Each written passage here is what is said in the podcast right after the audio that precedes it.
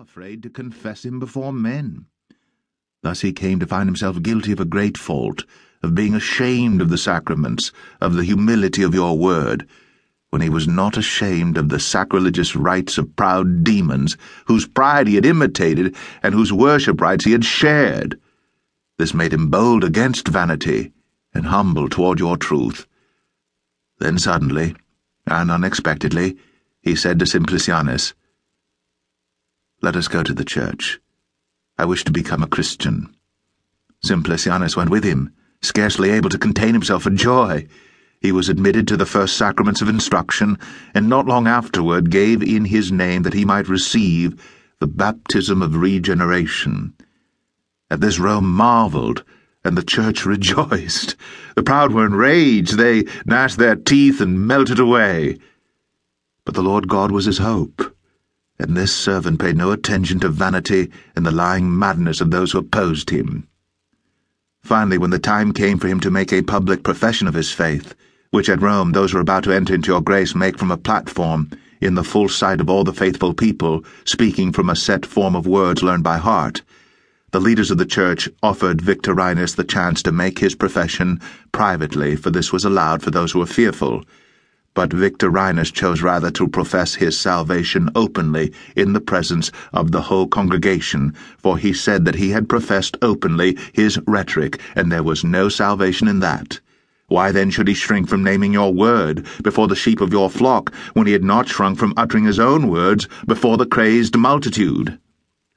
When he ascended the platform to make his profession, everyone whispered his name in tones of jubilation.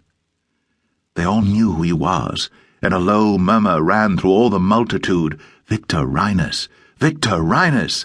There was a sudden burst of exultation at the sight of him, and suddenly they were hushed that they might hear him. He pronounced the true faith with excellent boldness, and all desired to take him to their very heart indeed. By their love and joy they did take him to their heart, and they received him with loving and joyful hands. O most merciful Father! You rejoice more over one that repents than over ninety nine just persons that need no repentance.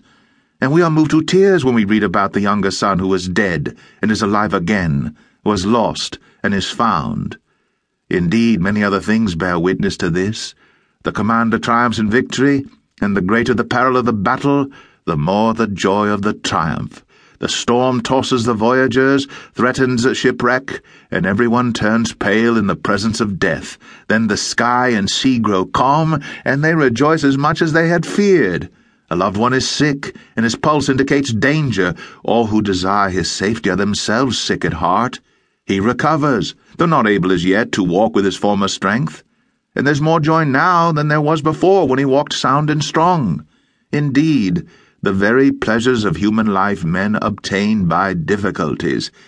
Is it not the custom that the bride should not be immediately given in marriage so that the husband may long for his betrothed? Greater joy is everywhere preceded by the greater pain. Are there many who have come to you out of a deeper pit of darkness than this Victorinus?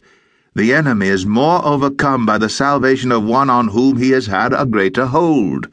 He controls the proud firmly through their concern about rank and influence.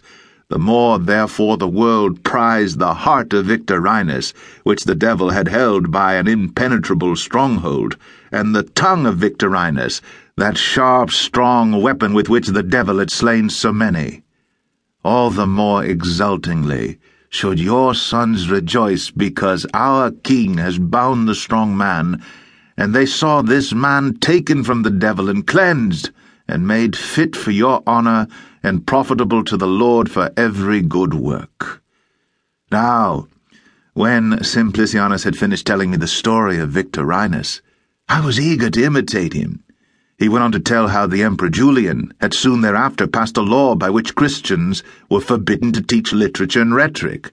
Victorinus, in obedience to the law, chose to abandon his school of words rather than stop teaching your holy word. He was happy about this because he had now found a reason to give his time wholly to you. This is what I too longed for. But the enemy held me in chain. I was bound by lust, and the service of lust ended in